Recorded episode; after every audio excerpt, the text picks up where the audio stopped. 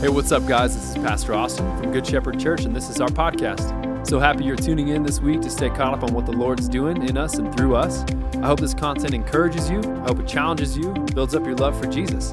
Hope you enjoy the message. We love you What we did last week is we kicked off this series in Colossians.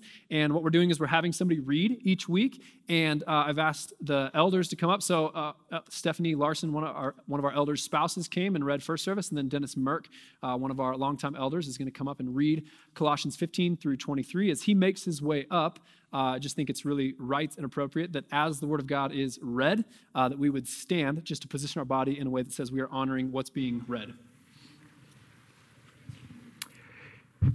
He is the image of the invisible God, the firstborn of all creation. For by him all things were created in heaven and on earth, visible and invisible, whether thrones or dominions or rulers or authorities.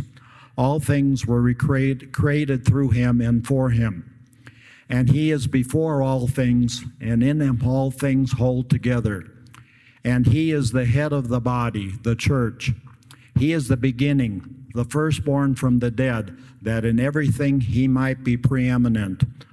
For in him all the fullness of God was pleased to dwell, and through him to reconcile to himself all things, whether on earth or in heaven, making peace by the blood of his, of his cross.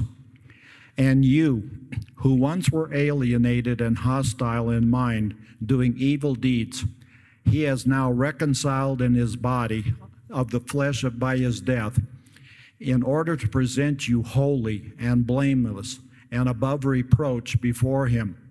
If indeed you continue in the faith, stable and steadfast, not shifting from the hope of the gospel that you heard, which has been proclaimed in all creation under heaven, of which I, Paul, became a minister. Amen. Thank you, Dennis. You guys can go ahead and grab your seat. If you want to just go ahead and keep your Bible open to Colossians 1, chapter, or chapter 1, verse 15, we're really just going to walk through these eight power packed passages here. And let me just kind of give you uh, like all my cards down on the table. Um, this, this verse right here, especially 15 through 20, this is why you preach the book of Colossians. I mean, th- this verse is where we just get to see this gigantic picture of Christ and who he is and the scope of what he does. And so I, am a little amped this morning. I might talk a little faster than normal. I might get a little excited. I might yell a little bit, but just know that that's enthusiasm for this passage of scripture we're in. Uh, it's not the fact that I'm mad at anybody or, or really anything like that. It's just kind of full disclaimer here as we jump in. Um, if you remember last week, I just want to make sure we have the context clear before we dive into it. Um, Paul is writing this letter to a church in the town of Colossae. And this town's a small town off the beaten path a little bit. And it's the body of believers he's never even met before. And so it's this church that Paul is writing to to encourage. And if you remember last week, he intros his letter uh, with a prayer of praise. He just says, I thank God for what's happening in your church. He doesn't say, uh, Colossae, hey, here's an attaboy, here's some kudos, you guys are doing a really good job. No, he starts off his letter by saying, Praise God for what he's doing amongst you. And that's a subtle thing to note, but it's significant. That Paul doesn't start by saying, Man, church, great job. Hey, you're doing a really good job. He says, No, praise God. He is doing a work among you. And then his second part of his intro is a prayer of petition. So he praises God and then he petitions. Church in Colossae, would you just press in all the more to what Jesus is doing? Would you just be strengthened? Would you grow? Would you see to it that this thing comes alive in you? And so this week, what he's going to do is what I kind of set up last week is that Paul doesn't, Paul doesn't address the heresy, he doesn't address the false teaching that is creeping into the church by making a great deal of the false teaching. But rather, what he does is he makes a great deal about Jesus. He makes this huge deal about Jesus. And, and the problem is not the church in Colossae dethroning Christ, or I'm sorry, that is the problem. They're not denying him. They're not denying Jesus. They're trying, though, to dethrone him. And there's this thing called syncretism going on. Remember, the world of Rome was shrinking because the Romes have been, or the roads have been invented, and now there's access to all these different towns, all these different kinds of people. And so the church was, was kind of infatuated with, oh, well, these, these Jews have some cool things going on in the way that they worship. Oh, these, these pagans have some things going on that seem to be working well for them in the way that they worship. And they're kind of doing this spiritual build a bear, if you will, where they're just piecing all these little things together, Jesus being one of the pieces, but he's not the focal point. And what Paul means to write is he goes, he's, try, he's trying everything he can just to say, no, it's Jesus who is in all, above all, through all, by all. Everything is found in Jesus. And, and it's just this good little point, I think, even as, as we interact with the world that we live in, that Paul doesn't major on the minors. Like he doesn't get lost in the details of trying to trying to confront this and trying to nitpick this thing that's going on and try to try and deal with this issue that's going on over here. But rather, what he does is he just says, "Get your eyes off yourself and look at him. Look at Jesus. Consider him. Marvel at who he is and what he's done, and that will influence and affect every part of who you are."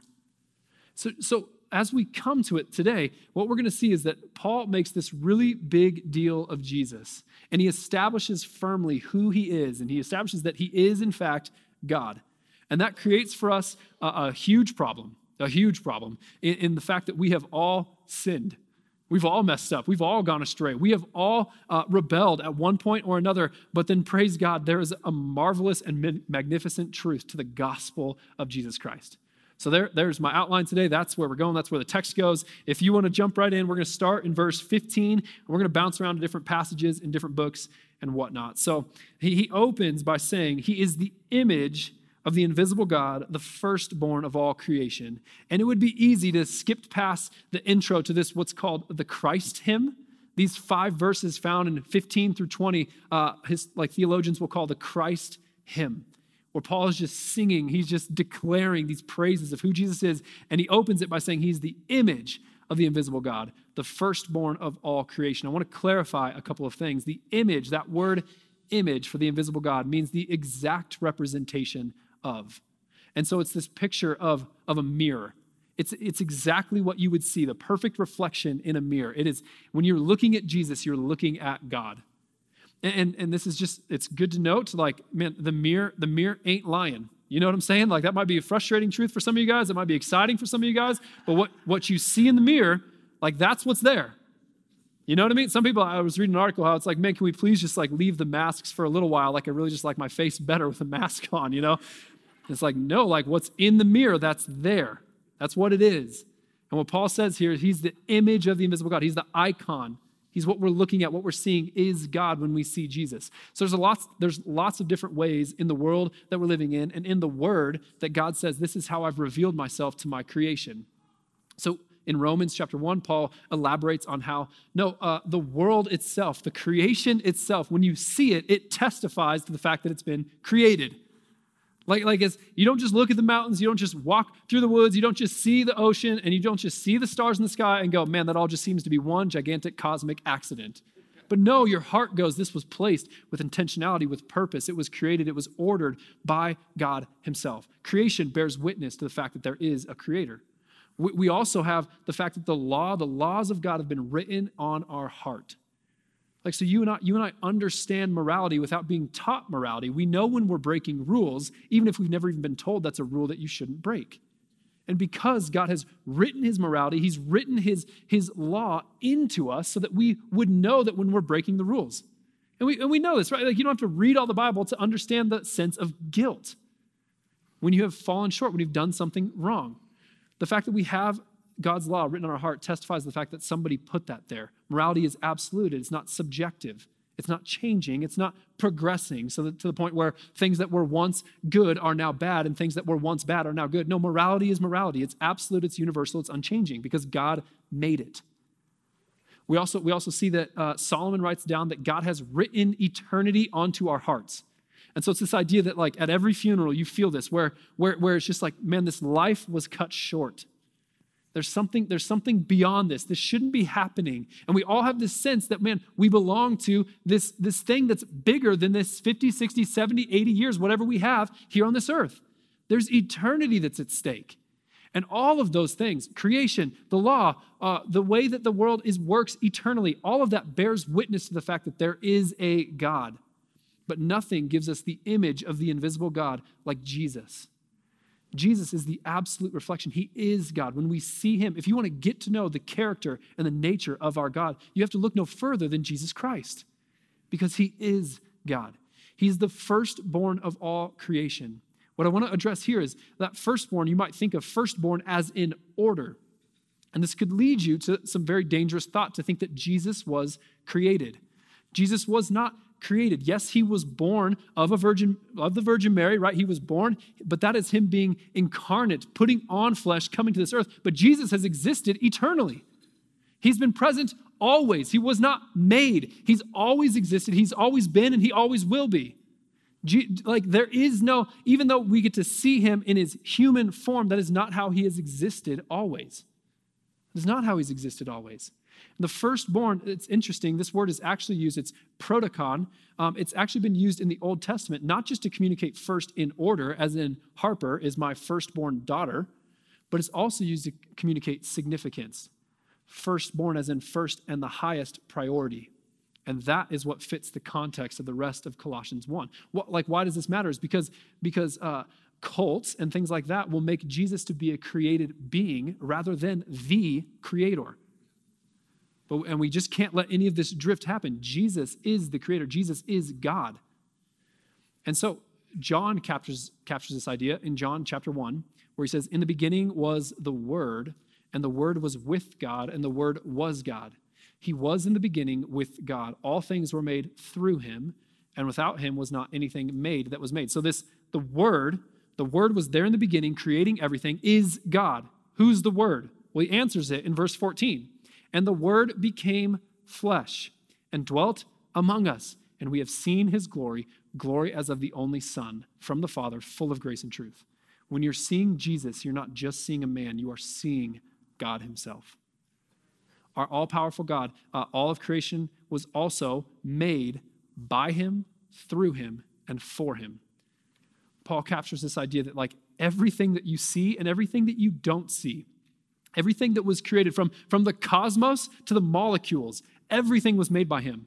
From, from the rulers and the authorities and the heavenly realms, the, the angels, the demons, everything was made by him, through him, and for him. So he was present and actively working in all of creation, creating everything. I, one lady who came up afterwards, or my grandma, actually wasn't some lady, it was my grandma. How, how dare I forget? She comes up and she's like, Well, then why did he make mosquitoes? And I'm like, Grandma, I don't, I don't know why he made mosquitoes, but here's the thing He did. He made it all. Everything has been made by him, everything was made through him, and everything was ultimately made for him. So, so in the next following verse, after 17, he says, And he is before all things, and in him all things hold together. So it's not just that he was present at creation, actively spoke the world into existence, and then is not involved anymore. This should, this should comfort our hearts this morning that God is actively holding everything together. He's involved, He's near, He's close. Like, like my, my 1994 Jeep Grand Cherokee is, Cherokee is being held together by the favor of the Lord right now. Do you know what I mean? Your body, my body, some bodies better than other bodies are being held together sustained by the Lord. But it's not just it's not just us. It's also like the ecosystems and the world that we're living in. Every, all the systems, the seasons, everything was created, ordained, orchestrated, designed, and is being held together by Jesus. He's doing it all. And our all powerful God, it's not just that He's the firstborn, He's the image of the invisible God. It's not just that all things were made by Him, through Him, and for Him. It's that Paul also says we ought to see Him as preeminent. Preeminent. So all things are held together by him. He's the head of the body, the church. I wish I had more time. I would go into how Jesus is Lord of the church, not just Good Shepherd Church, but he is Lord of the church. Amen. That's why we come together and we can pray for other churches in the community every single week. That's why we can send dollars over to Israel, over to Malaysia, down to Haiti, all over the world every single month because we are involved on team church, everybody. I didn't have the time to say it, but there I said it, so now let's keep going. He is the beginning, the firstborn from the dead, that in everything he might be preeminent. He might be preeminent. What, what, what Paul's trying to communicate here is not just that everything is made by God, for God, through God, but that everything is ultimately pointing its way to God. So this is this is something that we all have to feel the weight of this morning. That every single person is, is on a path towards Jesus. And you can't get off that path. So Jesus will ultimately reconcile all things to himself.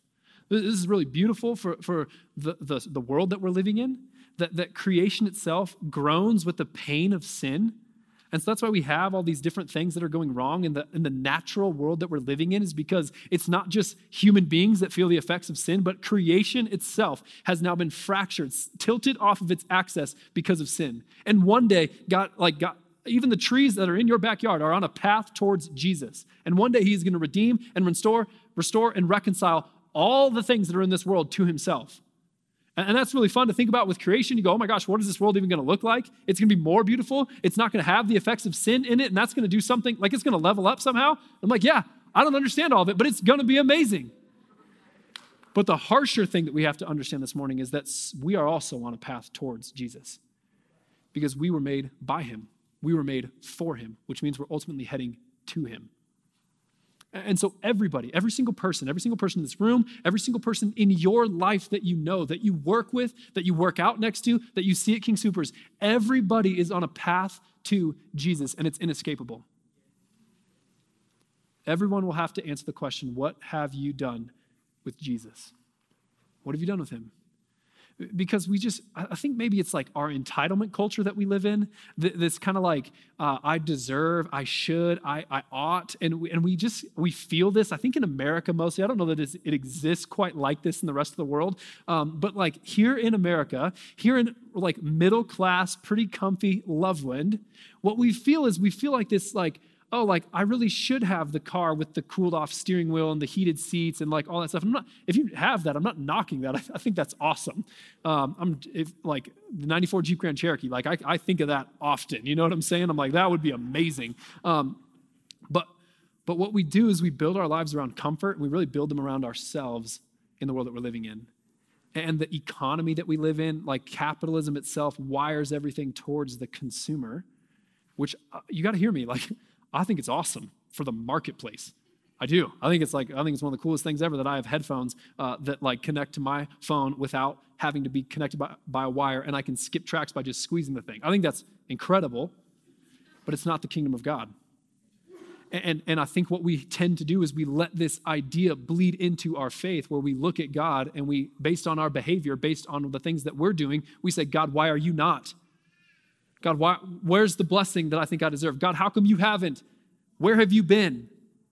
And what I just need you to see in these first five verses here that we're looking at today is that everything belongs to Him. We don't deserve a thing. The fact that you and I are even here is a gift by God. He, he created it all. He could end it all in just a second, but He has chosen to create us. He's, chose, he's chosen for us to be here. And we don't deserve, like, there's nothing that we deserve to get from him. But because he's a good God, he has given to us life. He's given to us food. He's given to us pleasure. He's given to us relationships. He's given to us all these good things. But, church, like, let's not get it twisted this morning.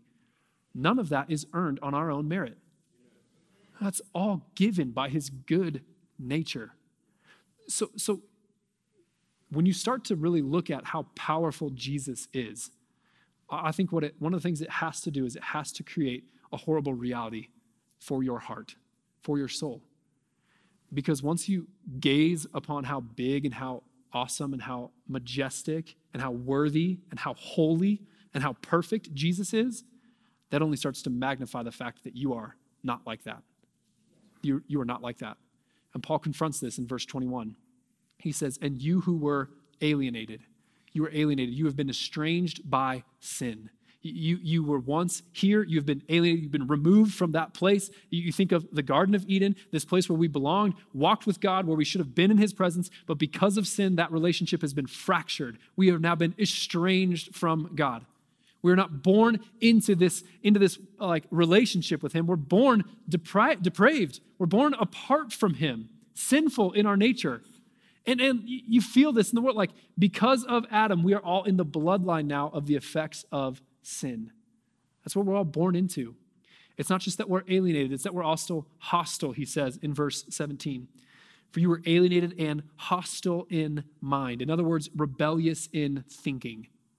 And so there's two ways that I think this really plays out. The first way is that God, Jesus, who has authored, who has created, who has designed all of life, we look at his rules and we go, yeah, no thanks. I'm going to choose my own way of living. Right? Like we've all participated in this where, where, we see his design for sex. We see his design for relationships. We see his design for the way we should handle our money. We see his design for life itself. And we choose, rather than to listen to the creator of life, listen to the author of life, we say, No, I think I have this figured out, Jesus. Thank you very much. I will choose my own way. And we're rebellious in our thinking. It's like it's, you, you never look at the, the owner's manual for a chainsaw and you go, oh my gosh, these rules are just so lame and they're just really harshing my vibe, bro. It's like, no, that those rules exist to keep you living, to keep your leg attached to your body.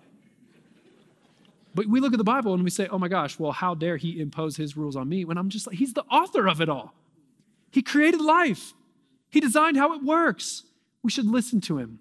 But we're rebellious in our thinking. We rebel against his against his kingdom. And that's the right word, rebel, because, because we think of sin and we, we'd like to kind of relabel it as maybe like just a character flaw or it's a struggle. But really, sin is the author and designer of life and his kingdom and his rule and his reign as Lord over creation. And we see the way that he's designed it to work and we rebel against that king. That's what sin is rebelling against the king. But the other way is a lot more subtle and it's a lot more common in church. So we have rebellion against the kingdom of God by just like not listening to him, which we've all done. We've all participated in that. But we also have this one that's really common in church where we actually just try to uh, earn his favor, earn his grace uh, by just behaving a little better. Right? So let me, let me just kind of give you a story to really lay this one out there. And this is maybe going to be more graphic than you asked for. Um, but here we are. It's too late to leave. Doors are closing right now. No, I'm just kidding. They're not. Um, we're potty training our three year old daughter. Any kids in the room? Any little kids? I see some little kids, parents of little kids. You just like point right at them. It's just like, okay, come on, I see you. Um, our three year old daughter is potty training right now. You can pray for us at any point that you would like. And uh, it's, it's, just, you know, she comes into our room the other day, and, uh, our, you know, our upstairs, like our, our room is just off the kids' bathroom. And so she comes in, she's like, I peed. We're like, great. Any potty training parent knows the next question where? Where have you peed, honey? Please show me quickly. and, um, she peed in the bathroom. That's uh, okay. Not in the toilet, right? so there's just pee all along the floor there. And what's like adorable, and because you gotta you gotta laugh at it, right? Because otherwise you're just gonna get just soul crushingly sad. Um, but like there's there's toilet paper strung out all in it. She tried to clean it up herself which is like adorable, right? It's so sweet, and you know, and so, but she just made more of a mess, really, because now there's just toilet paper that's wet and strung out everywhere. You know what I mean? And uh, this is what I think Isaiah really captures the heart of when he says, "Your self righteousness is like filthy rags before a holy God." And so, us in our self righteousness, we get caught in this game of comparison. We're thinking, oh, well, I'm, I'm holy because I'm holier than that person. I'm, I'm saved because I'm, I'm more Christian like than that person. When really all of that self righteousness in your own effort is like you trying to create a, a, like clean up a mess that you could never clean up. You're just you're just moving it around. That like that's the other way that we're rebellious in our thinking is by thinking that that our holy, perfect, just, awesome, mighty, powerful God we can entertain and we can buy his favor for our life by the way that we behave and by the way that we act, and by the way that we clean ourselves up because we're better than. And I, again, this is like another thing that I think we live in in the world where we just are so competitive, and the way that we're accustomed to and used to building ourselves up is not by like evaluating our own behavior honestly and intellectually going like, okay, well, how am I behaving? How am I improving? How am I growing? But rather, what we would love to do is just evaluate our behavior by putting other people down and going, well, I'm not as bad as, and I don't look like, and I don't have relate, and, and we just we pin other people down so that we might feel better in our own heart about ourselves. It's rebellion in the way that we think, alienated from God, hostile in mind, doing evil, and we're wicked in nature. Is like if you don't if you don't buy into like there's just a lot going around where it's like no you are you are good. You're a good person. Just learn these couple extra things and you can just do better and you can be good. And i'm like compared to what? That's always my question. Like compared to who? What are you what are you evaluating against? Because we certainly can't be good compared to a perfect holy god. No every single one of us is wicked in nature. Again if you don't if you don't believe this just have kids. Just have kids.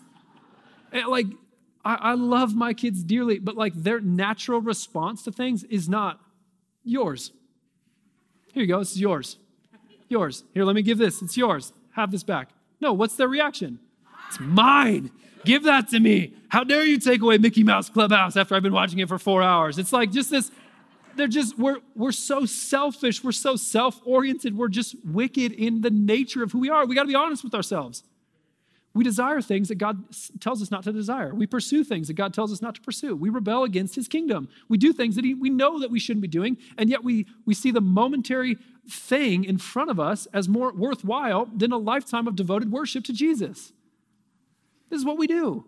And so Jeremiah writes it down this way because I just I need you to feel this because you're probably right now you're like, where's the good news in this sermon, man? Like this is rough. I need you just to feel this. Jeremiah chapter 2, lamenting to Israel. God says, Be appalled, O heavens, at this. Be shocked. Be utterly desolate, declares the Lord. For my people have committed two evils. They've forsaken me, the fountain of living waters, and they've hewed out cisterns for themselves, broken cisterns that can hold no water. So, if you know Israel's story, if you don't know Israel's story, let me just give you a little bit of background. But uh, doesn't it just feel like when you're reading through your Old Testament, you're just like, why in the world can't these guys get this right? Do you know what I mean? Where it's just like, man, y- y'all were saved in just like this crazy way out of captivity in Egypt. God rolled up and did these 10 awesome, just crazy things. Then he opened up the Red Sea for you just to walk across and then swallowed up the army that was chasing you behind you. And then he led you by a pillar of smoke and fire the presence of God Himself was just like leading you through the wilderness. Like, what would, if you saw that, how would you neglect Him?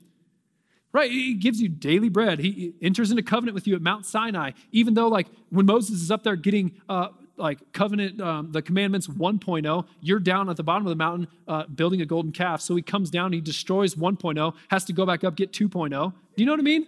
Like, and it's just like, you're literally looking at the presence of God on the top of this mountain. You decide to worship a golden calf. I just you just look at Israel and you're like, what are you doing? What are you doing? How is it that you have you have forsaken the fountain of living water? He gave you this promised land. You're living in a land full of uh, wells that you did not dig, vineyards that you did not plant. You're living in houses that you did not build, and you're neglecting the one who gave it to you. How does Israel get off? Don't you ask yourself that question? We do the same thing. We're the same. We're the same. We are the exact same. We've experienced the presence of God. We've seen His goodness, His mercy in His word. We've seen His goodness and mercy in the way that we get to live our life. He's, he's has common grace has poured out so much just in the way of food and relationship and pleasure, all these different things that He's given to us, and, and we, we neglect Him. We forsake Him. We literally will abandon Him to do our own thing at times, won't we? And it's not just that, but we'll hew out different cisterns or we'll put our hope in other things that can't hold that living water rather than just continually place our hope in Jesus. So I'm not anxious. I'm not bent out of shape about what's happening in the market right now, about what's happening uh, with the presidency right now. I'm not bent out of shape about what's happening with COVID right now. I'm just going like, no, man, I hope in Jesus. And my hope is placed in him alone. But rather, we all, we all get caught up putting our hope in those things, don't we? And that's why we feel anxious and that's why we feel nervous. And, and God is saying to the heavenly host, He's like, be appalled at this fact. I've revealed myself to them, I've been plain to them. I've showed them my goodness and my love and my mercy, and they've abandoned it. And, church, we've done the same thing. That's the horrific reality that you and I live in, is that this, this magnificent, awesome, all powerful God has been completely neglected by us. Praise God, there is still a marvelous gospel. So he goes to say, And you who were once alienated and hostile in mind, verse 21, doing evil deeds, he has now reconciled in his body of flesh by his death. Jesus came in the flesh. He, he, even though he is this awesome, all powerful, all knowing, uh, all, all, all uh, present God, he lays that aside. He empties himself so that he might take on flesh, walk amongst us, and experience the life that we've experienced, only not fail in any way ever.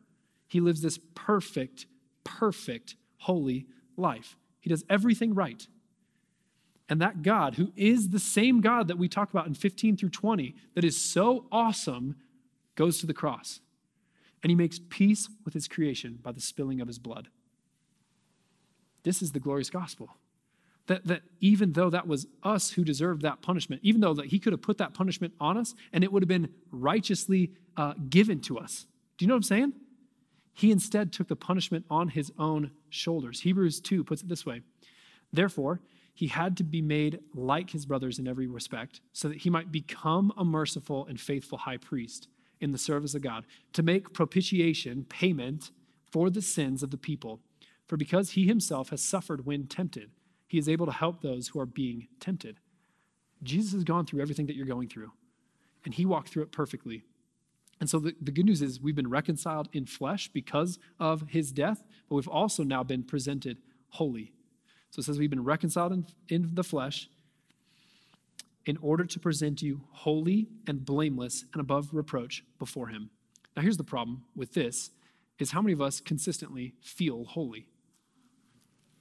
Well, we, don't, right? We don't always feel holy. If we could sit down and talk about the mistakes you made this week, I'd, I'd guess you'd have a few things that you would share with me, right? And then there'd be a whole other bunch of things that you that you didn't even know that you messed up that you did mess up this week. And yet, Paul writes that, man, you've been reconciled in the flesh, presented holy and blameless before him. And so you have to understand, church, we have to embrace that there is a difference between being positionally holy and behaviorally holy. So, positionally, our holiness has been given by Jesus. That if you if you profess faith in him, if you confess your need for him as Lord and Savior in your life, you are now positionally made to look holy. You are wearing the righteousness that Christ had on him, and that is how God sees you. Positionally in front of God, you are holy. Regardless of what mistakes you make, you are not going to be perfect. And yet, at the same time, we have this behavioral holiness that we're so aware of because we're saying, man, I'm just so aware of how I didn't act like that guy. I didn't act like Jesus in that moment.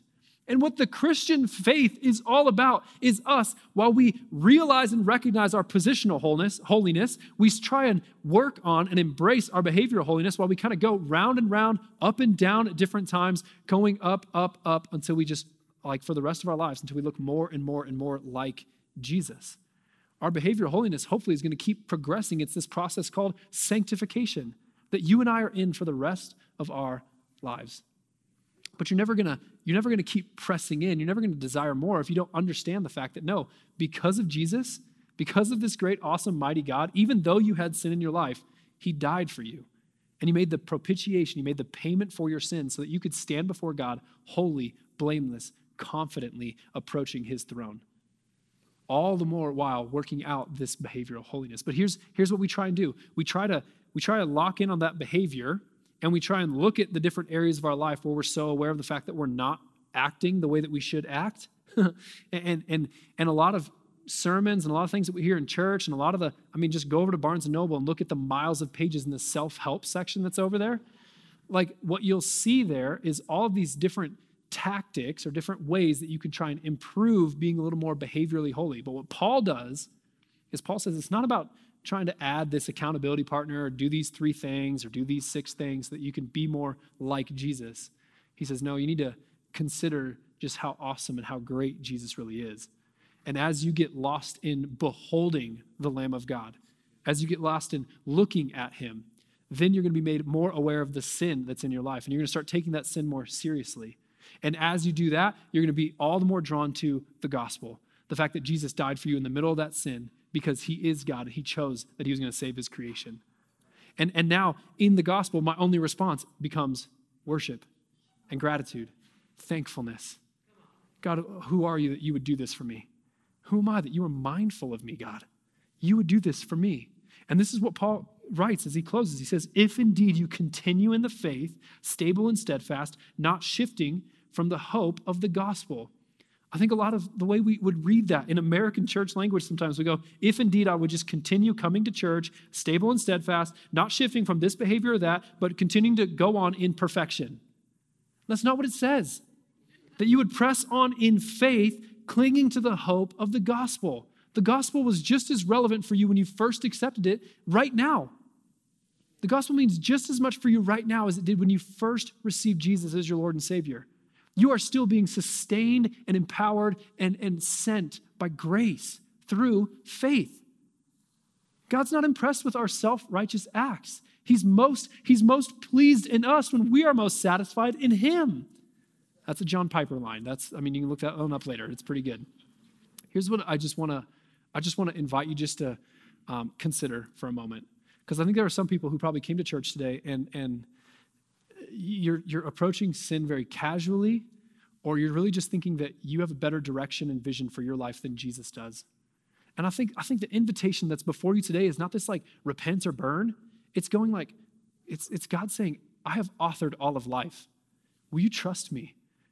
because Jesus has better vision, he has better clarity on what's what what your soul needs than you will ever have.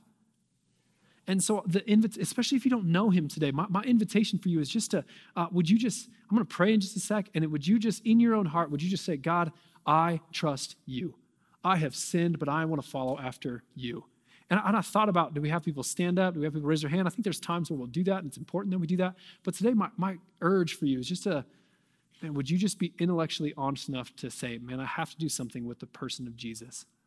And then when you're sitting there praying in your seat, would you just, if you make this decision, um, I don't think standing up saves you. I don't think raising your hand saves you. I think what saves you is a heart that confesses that Jesus is Lord and that you need him as a Savior. That's what saves you. And so, in that, as you wrestle, as that desire begins to grow in you like a teeny little ember, if that's all it is right now, would you just keep plugging in? Would you just keep hanging out here? Would you talk to some of the people in this church about that decision? And would you just let that teeny little ember fan into flame of faith? That's my hope. And then for the rest of us, like I know so many of us, we've made this decision.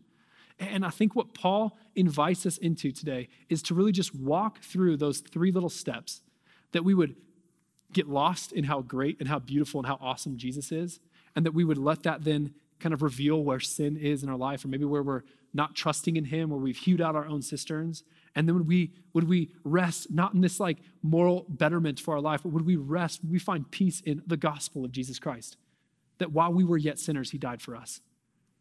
And, and that's that. This is just this invitation that we have, that you have this week. I, like, I only have 35, 40 minutes to open up a sermon with you on a Sunday morning. You have access to this book all day, every day. Would you, would you spend, when you have 10 minutes between a meeting, when you have the five minutes before you lay your kids down for bed at night, when you have that first few minutes in the morning where you're drinking coffee, will you just open this book and will you just marvel at who Jesus is? Get lost in who he is. Keep coming back to him. Let him gently, but, but, but in a real way, reveal the sin that's in your heart. And would he direct you and bring you back always to the gospel of Jesus Christ, that you are saved by faith through his grace. Amen? So let's stand and I want to pray. And I just, I do want to encourage you, if you're a person who's not walking with the Lord, maybe you went to church when you were a kid, maybe you're, maybe you're just new to all of this scene, I just want to encourage you to lay your life down in this moment and trust that he has a design and a will and a picture of your life beyond what you could ever imagine. And so, Jesus, right now, for anyone who's in the room that just wants to give themselves to you, I pray that they would just confess that they've sinned, that they've fallen short, but that you are, are now the person they're going to turn to to be Lord and Savior of their life. That we would believe, all of us together wholeheartedly, that you died, were buried, and you rose again triumphantly. And I pray that as a church, would we, ju- would we not just get lost in, in the sin of our life? Would we also participate in the resurrection and the victory and the triumph over sin? Would we, would we make much of your name in any space, in any place that we go, any conversation that we're in this week? Would we be unashamedly on team Jesus? God, I pray that we would magnify your work in our heart throughout this week. And, and I pray that we would get into your word, that we'd press into your presence, God. We love you, Jesus. It's in your name we pray. Amen.